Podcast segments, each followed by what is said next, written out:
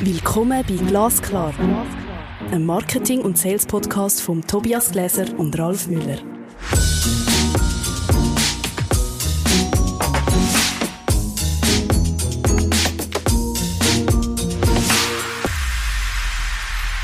Hallo Ralf. Hallo Tobias, schön dich zu hören. Ja, gleichfalls. Auch wenn wir heute ein bisschen wie soll ich sagen, nervenaufreibendes Thema gewählt haben. Oh Gott.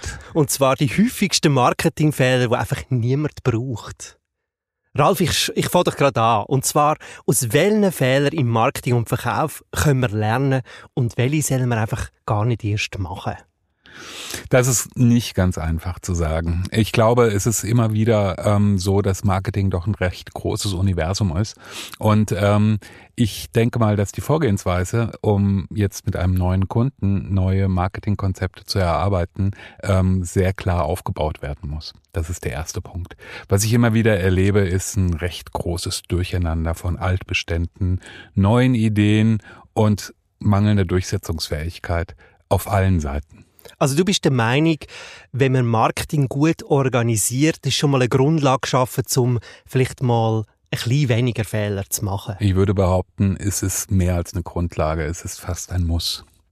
Weil wir es mit sehr vielen äh, Abteilungen, mit sehr vielen Meinungen zu tun haben und da brauchst du eine Organisation, um durchzudringen. Du sagst auch, oft macht man den zweiten vor dem ersten Schritt.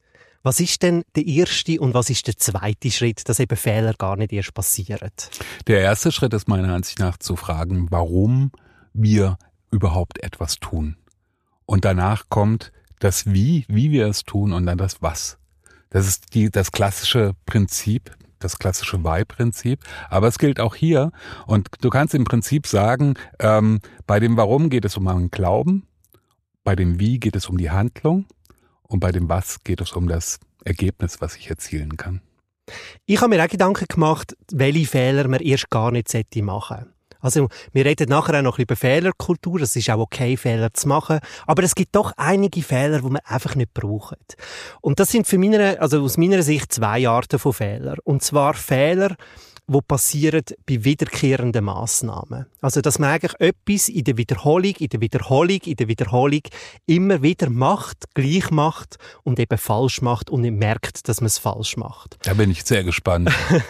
und die zweite Art von Fehler sind Fehler, wo einfach viel, also Maßnahmen oder Aktivitäten oder Initiativen, die sehr ressourcenintensiv sind. Also ich finde, dort muss man schon ein bisschen genauer anschauen. Also wenn ein bisschen etwas auf dem Spiel steht, vielleicht auch viel ähm, Budget damit zusammenhängt, dann sollte man möglichst Fehler vermeiden.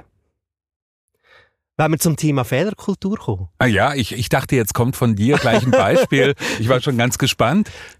Ich komme, auf, ich komme nachher bei den, bei den Tipps oder den häufigsten Fehlern nochmal drauf ein. Ich mache ein bisschen einen Cliffhanger. Fehlerkultur. Alle reden von Fehlerkultur. Fehler sind okay, Fehler dürfen wir machen, aus Fehlern dürfen wir lernen. Aber das ist doch ein bisschen einfacher gesagt, wie wirklich gemacht. Ja, ja. Also wahrscheinlich, wahrscheinlich ist es auch so, dass es Gebiete gibt, auf denen wir mehr Fehler machen müssen und Gebiete, wo die Fehlerhäufigkeit ähm, nicht so nicht so vehement auftritt. Also das ist erstmal der erste Punkt. Und ich glaube, Marketing ist tatsächlich ähm, eine unendliche Fehlerquelle. Ohne jetzt pessimistisch zu sein. Nein, es hat überhaupt nicht pessimistisch stimmt. Marketing, also ich glaube, überall, wo Neues geschaffen wird, wo man innovativ ist, wo auch Wandel oder transformierende Wege begangen werden, passieren Fehler. Das ist nun einmal so. Ähm, was sind denn so Grundvoraussetzungen, dass man eben auch in einer Marketingabteilung oder in einem Verkaufsteam eine Fehlerkultur lebt und es auch ganz okay ist, mal Fehler zu machen bei eben neuen Schritten, die man angeht? Was sind denn so Grundlagen deiner Meinung nach? Ich glaube, die Grundlage ist Vertrauen und auch so ein Vertrauensvorschuss. Also ich würde sagen, so das positive Vorurteil, dass die Leute, die mit dem Marketing betraut sind, auch ihre Ziele erreichen werden von Seiten der Verantwortlichen, von Seiten des Unternehmens. Das wäre der erste Punkt. Vertrauen und wahrscheinlich auch Transparenz und dass wenn eben auch Fehler erkannt werden, dass dann nicht so das Finger zeigen und Schuld zuschieben anfängt, sondern dass man auch sagt, hey, look, da hat jemand einen Fehler gemacht und das ist völlig okay. Wie können wir als Team wieder davon lernen und vielleicht schauen, dass so ein Fehler nicht noch das zweite oder dritte oder vierte oder fünfte Mal dann eben passiert. Man kann ja auch sagen, wenn ich ein klares Ziel definiert habe, ja, dann ist das auch ein Fehlerausschlussverfahren in gewisser Weise, weil wenn ich weiß, was mein Ziel ist, kann ich natürlich auch mehr in diese Richtung arbeiten, konkreter in diese Richtung arbeiten. Mir passiert es relativ häufig, dass das Ziel des Marketings überhaupt nicht klar ist. Mhm. Also du sagst eigentlich, je zielorientiert man das wir schaffen, wissen wir auch, was äh, zu dem Ziel anführt, also was richtig ist, was funktioniert und wir realisieren auch, oder es wird erkennbar, was ist eben falsch oder was ist ein Fehler auf der Zielgerade. Um zu entscheiden, ob etwas falsch oder richtig ist, brauche ich Parameter, das zu tun. Was ich auch aus der Praxis gesehen, wenn wir schon bei der Praxis sind, ist auch häufiger über Fehler zu reden, ähm, hilft auch Fehler als ein normaler Bestandteil vom Daily Business anzuschauen. Und ich finde auch, amix ist es ganz okay zu sagen, es ist nicht eine Herausforderung, es ist wirklich ein Problem. Also ich finde amix auch, es ist ganz okay, ein bisschen eine pessimistische Wortwahl zu wählen. Problem und Fehler sind okay und je häufiger, dass man über Probleme und Fehler eben auch redet, desto normaler ist und desto mehr okay ist es, eben, dass das auch vorkommt und passiert. Es gibt wirklich einen blöden Spruch. Aus Fehlern wird man klug, drum ist einer nicht genug. okay, Sprüche kloppen. Wenn du Sprüche klopfst, dann komme ich doch mit einem Modell. Okay. Ist das gut? Natürlich. Und zwar ähm, der Issue Solving Track. Der Issue Solving Track ist ein super Tool oder äh, ein Modell oder eine Methode. Ich würde sagen, es ist eine Methode, zum wiederkehrende Problem, was ja auch unter anderem können Fehler sein, zu vermeiden. Das kommt aus dem Entrepreneurial Operating System, also aus dem EOS-System ist das ein Instrument. Das setzen wir ein und das funktioniert folgendermaßen. Also quartalsweise kommt man als ein Marketing- und oder Verkaufsteam zusammen und tut einfach mal alle Fehler und alle Probleme, die kontinuierlich und wiederkehrend sind, in die Runde rühren. Also irgendwie auf Post-it schreiben oder in ein Miroboard touchen oder was auch immer. Also einfach mal eine Sammlung machen. Und dann gehen wir durch und tun jedes Problem, wir schauen dann hinten dran und sagen, was ist eigentlich das richtige Problem? Weil meistens sehen wir das Symptom, aber nicht das richtige Problem. Also wir schauen hinten dran, das richtige Problem und dann diskutieren, was ist ein Lösungsansatz, dass das Sand im Getriebe, wo eben nicht weggeht, für immer und ewig verschwindet. Also da wird Lösungsansatz definiert und dann wird zuteilt, wer aus dem Team dafür sorgt, dass, dass das auch wirklich passiert. Und ein Quartal äh, später kommen wir wieder zusammen und schaut, welche Probleme jetzt wirklich verschwunden sind. Und das ist totale Genugtuung, wenn man plötzlich Höckli, Höckli, grünes Höckli sieht und merkt, wir haben eigentlich die Abteilung befreit von wiederkehrenden Problemen und eben auch Fehlern. Und, und das ist so, wie soll ich sagen, reinigend oder befreiend. Totales positives Erlebnis und das hilft irgendwie so in eine Normalität im Umgang mit Fehlern auch zu kommen. Sehr unglaublich, das funktioniert wirklich? Es funktioniert mega gut. Also bei allen Teams, wo wir das eingeführt haben, und das klingt so simpel, oder? Also es klingt nach einem ganz simplen Tool oder nach, einem, nach einer simplen Vorgehensweise, aber ich glaube, durch die Einfachheit ähm, kommt es so gut an und es ist wirkungsvoll. Wirklich wirkungsvoll. Also sofort das ausprobieren, ich kann es ähm, sehr empfehlen. Was sind denn so die drei bis fünf häufigsten Fehler, wo du ähm, begegnest, wo Marketing und Sales Team immer wieder machen, wo man vielleicht nicht bräuchte, wenn man mal davon gehört hätte? Naja, ich fange damit an, womit wahrscheinlich die meisten rechnen würden. Und zwar, das ist die Briefing-Kultur. Das ist etwas, was ich persönlich sehr schätze, weil die Briefing-Kultur auf kurzer Form, wir haben schon mal einen Podcast zu dem Thema gemacht, nebenbei. die Briefing-Kultur ist etwas, wo ganz klar definiert ist, mit welchem Ziel, äh, mit welcher Maßnahme ich welches Ziel erreichen will. Und ähm, aber in der Praxis wird das Briefing selten geschrieben. Aus Faulheit, aus ähm, wahrscheinlich auch ein bisschen der Spekulation, dass wenn ich nicht klar sage, was ich will, dann ähm, könnte es auch sein, dass ich weniger angreifbar bin.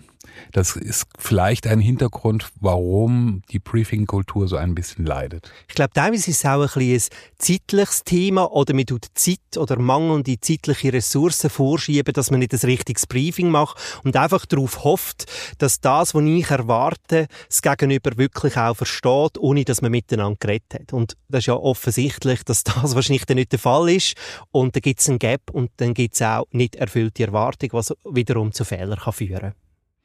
Der zweite Punkt, den ich anführen kann, ist die ähm, zu prägnante Innensicht. Das heißt, ähm, es kommen die Leute zu dir und kennen ihr Unternehmen aus dem Innen, aus der Innensicht sehr, sehr genau.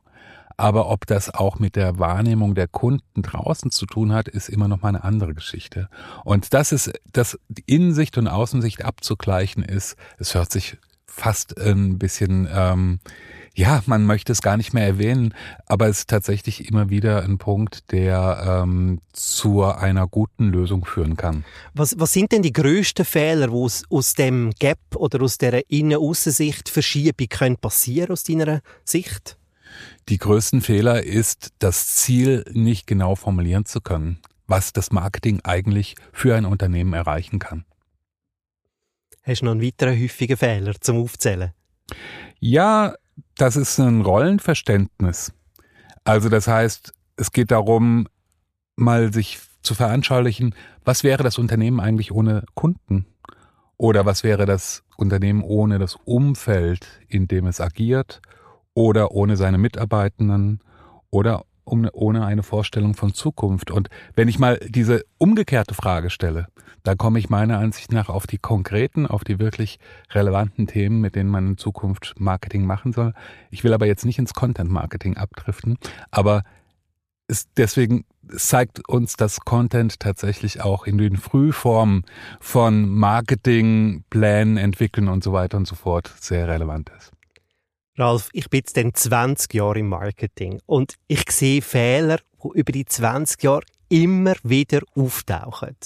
Ich tu mal ganz konkrete Fehler von meiner Seite aufzählen, wo ich vielleicht noch ein bisschen auf einer, auf einer kleineren Stufe oder oder äh, ich glaube, was du jetzt genannt hast, das sind ganz einschneidende Fehler, die nachher eigentlich auf jede Maßnahme sich auswirken. Also ich finde die ultra wichtig. Ähm, ich habe ein paar kleinere Fehler, wo vielleicht für Marketingmanager und Salesmanager auch nochmal gerade eins zu eins greifbar sind im, im Tagesgeschäft. Cool. Etwas, was ich immer wieder sehe, sind, man tut das Rebranding durchführen un ohne unternehmensstrategische Begründung. Also das heißt, man tut ein Redesign von einem Brand durchführen aus einem Lustprinzip oder aus einer, aus einer subjektiven oder persönlichen Meinung oder, äh, oder Stimmung heraus, würde ich jetzt mal sagen. Oder aus internen Gründen. Ähm, ein Rebranding oder also ein Redesign ist immer eine Wertvernichtung und da braucht es eine strategische Grundlage, um das zu machen. Also das kann absolut sinnvoll sein, aber sehr oft sehe ich, dass einfach ein Rebranding gemacht wird, wie man jetzt einfach gerade findet und Lust hat und so weiter. Das ist etwas, äh, etwas Grosses. Dann ein, ein zweiter Fehler, den ich immer wieder sehe, und das ist jetzt wirklich ein, klein, ein kleines Thema, aber das sehe ich immer wieder, das Thema Datenmanagement. Und zwar, dass auf einer Webseite also in ein CMS von einer, von einer Webseite viel zu grosse Daten hinterlegt werden, also dass man dort nicht Daten mediengerecht aufbereitet und durch das die Ladezeiten von der Webseite ultimativ verlangsamt wird und man durch das wiederum Abstrafungen von Google bekommt. Also das ist etwas, was ich bei fast jedem Unternehmen wieder gesehen, dass der Content Manager oder der Content Manager nicht weiss, wie Daten müssen aufbereitet werden, um ins CMS zu laden, dass eben nachher die Ladezeit nicht beschränkt oder beeinträchtigt wird. Und gerade wenn wir schon bei der Webseite sind, ist auch, dass die Webseite-Performance nicht systematisch analysiert, interpretiert und weiterentwickelt wird. Also wir machen ein riesiges Investment eben in das Monsterprojekt Webseite, wo wir auch schon darüber geredet haben, und nachher liegt es einfach brach. Also es ist ja so wie, wenn du ein teures Auto kaufst und es ist nachher einfach in der Garage und kannst nie damit fahren. Oder? Das kann es einfach nicht sein. Darf ich noch ein drittes aufzählen? Aber selbstverständlich, du bist ja gerade im Flow, Mensch. ich bin voll im Flow. Und vielleicht ist das auch ein Thema, wo du auch im Content Marketing siehst, dass Marketing-Teams vergessen, dass es Sprachdienstleistungen gibt für Korrektur und Lektorat, also für Korrektorat und Lektorat. Also sehr häufig, dass in der Hitze des Gefechts wirklich durch Schreibfehler durchdrängte Text publiziert werden, die einfach nicht nötig wären. Und das ist mir klar, oder, dass nicht jede Marketingmanager und jeder Verkaufsverantwortliche auch ein Schreiberling ist oder, oder äh, orthografisch der King. Und für das gibt es Sprachdienstleister und Tools, wo man eben wirklich Korrektur kann lesen oder eben ein Lektorat oder ähm, einen Text kann redigieren kann. Finde ich einen sehr, sehr guten Punkt, weil ich persönlich weiß genau, nicht, dass ich nicht auch Fehler machen würde, aber ich weiß genau, wenn du gerade in den ersten fünf Sätzen schon einen Schreibfehler hast, wie die Wertschätzung für den Inhalt, den du da vor dir hast, plötzlich am Sinken ist. Aber kommen wir doch mal zu den gravierendsten Fehlern, die wir selber gemacht haben. Also was gibt es auf Fehler, Ralf? Oder, oder was ist so ein Fehler, wo du sagst, ja, das ist mir auch passiert und was habe ich daraus gelernt? Tatsächlich ähm, ist meiner, meiner Ansicht nach ein großer Fehler oder der mir auch passiert ist, dass ich Kunden falsch eingeschätzt habe, beziehungsweise dass ich falsch eingeschätzt habe, ähm, wie das Commitment miteinander ist. Mhm. Man geht zu selbstverständlich davon aus, dass das Gegenüber weiß, mit welcher Konsequenz die Kooperation verbunden ist. Mein Fehler oder meine Fehler werden dich kaum überraschen. Wir kennen uns ja schon ein, zwei, drei Jahre. Und zwar etwas, was ich immer wieder muss ähm, darauf, darauf Wert legen oder besonders darauf, darauf schauen, ist nicht zu viel auf einmal wählen. Also strategisch sozusagen volle Kanone und eigentlich dabei, dabei vergessen, was eben die Orchestrierung nachher heisst, also die Umsetzung. Da muss ich mich immer ein bisschen zügeln, oder, dass man nachher auch, was ist äh, die Absorbierbarkeit von Massnahmen, dass man das berücksichtigen, wenn man äh, sozusagen strategisch anziehen. Das ist etwas, was mir häufiger passiert oder wo ich, wo ich weiterhin auch daran arbeite. Das ist ja lustig lustig, weil das hat auch was mit Innen- und Außensicht zu tun, oder? Man kennt sich selbst ganz gut, aber die Rolle, in der dein Gegenüber steckt, ähm, die zu erfassen, ist wahrscheinlich ein großer Bestandteil des Jobs. Absolut. Und weißt du, was sich auch verändert hat? Die Erfahrung, also die Erfahrung gerade auf der Umsetzungsebene die, also die Halbwertszeit wird immer kürzer. Also das Umfeld ist dynamisch. Was funktioniert und nicht funktioniert, tut sich schneller verändern. Also durch das tut sich auch die Halbwertszeit von einer operativen Erfahrung verändern. Also es wird kürzer, dass das, was man macht, weiterhin stimmig ist oder richtig ist. Und ich glaube, durch das braucht es auch häufige, häufigere Reflexion. Finde ich ein sehr, sehr spannendes Thema, weil wir gerade in so einer Umbruchsphase sind. Ich habe gerade so ein Thema auf dem Tisch, wo die Märkte sich in solch einer Geschwindigkeit verändern, dass man in der Unternehmensstrategie und in der Marketingstrategie kaum noch hinterherkommt. Das heißt, äh, was gestern noch richtig war, ist morgen falsch und darauf musst du, diese Dynamik musst du erstmal in die gesamten Prozesse einbauen. Das bedingt ein, ein klare Ziel, es bedingt eine agile Struktur und auch ein kontinuierliches Beobachten von Faktoren, wo den Weg beeinflussen oder wo sich unerwartet verändern, dass ich wieder kann überlegen, was bedeutet das jetzt und welche Anpassungen wahrscheinlich muss ich auch vornehmen. Ja, oder auch bereit sein, innerhalb von wenigen Stunden einfach umzuschwenken. Ralf, nach so vielen Problemen, wo wir darüber jetzt geredet haben, wie fühlst du dich? Ich fühle mich ziemlich gut, muss ich sagen. Warum fragst du? Einfach so. Weil, was ich nur noch einmal betonen ist, eigentlich über Fehler reden, muss eigentlich gar nicht schlimm sein, oder? Also ich glaube, ich glaube, man kann eben Fehler lachen und man soll auch Spass haben und Fehler sind da zum Lernen und solange alle eigentlich gewillt werden, sind, sich weiterzuentwickeln, ähm, lernen sie, ähm, glaube ich, ist es überhaupt kein Problem, dass eben auch Fehler passieren. Und was brauchen wir dazu? Ich glaube wirklich, die Offenheit, wirklich über Fehler können zu reden und dass jeder Fehler nicht nur eine individuelle Chance ist, sondern eben auch eine Chance für ein Team oder eine ganze Organisation. Das ist ja fast schon ein Mantra, oder? Genau. Ich glaube auch, dass wir unheimlich gut an erfolgreichen Dingen lernen können. Und ich glaube, das ist immer wieder, ist immer wieder so ein Punkt. Ähm, man ist mit Kunden immer in einer Dauerdiskussion. Aber in dem Moment, wo was auf dem Tisch liegt, was funktioniert hat, sind die ähm, Weichen ganz neu gestellt. und vor allem die Identifikation mit dem, was ich tue und die Überzeugung, dass es das Richtige ist. Vielleicht ist das der schlimmste Fehler, wenn man eben den Erfolg nicht feiert und auch sieht, was eigentlich ganz gut läuft und, und auch ist stolz sein auf die Errungenschaften, die man tätigt hat. Boah, jetzt haben wir doch noch einen positiven, einen positiven Aspekt gekriegt.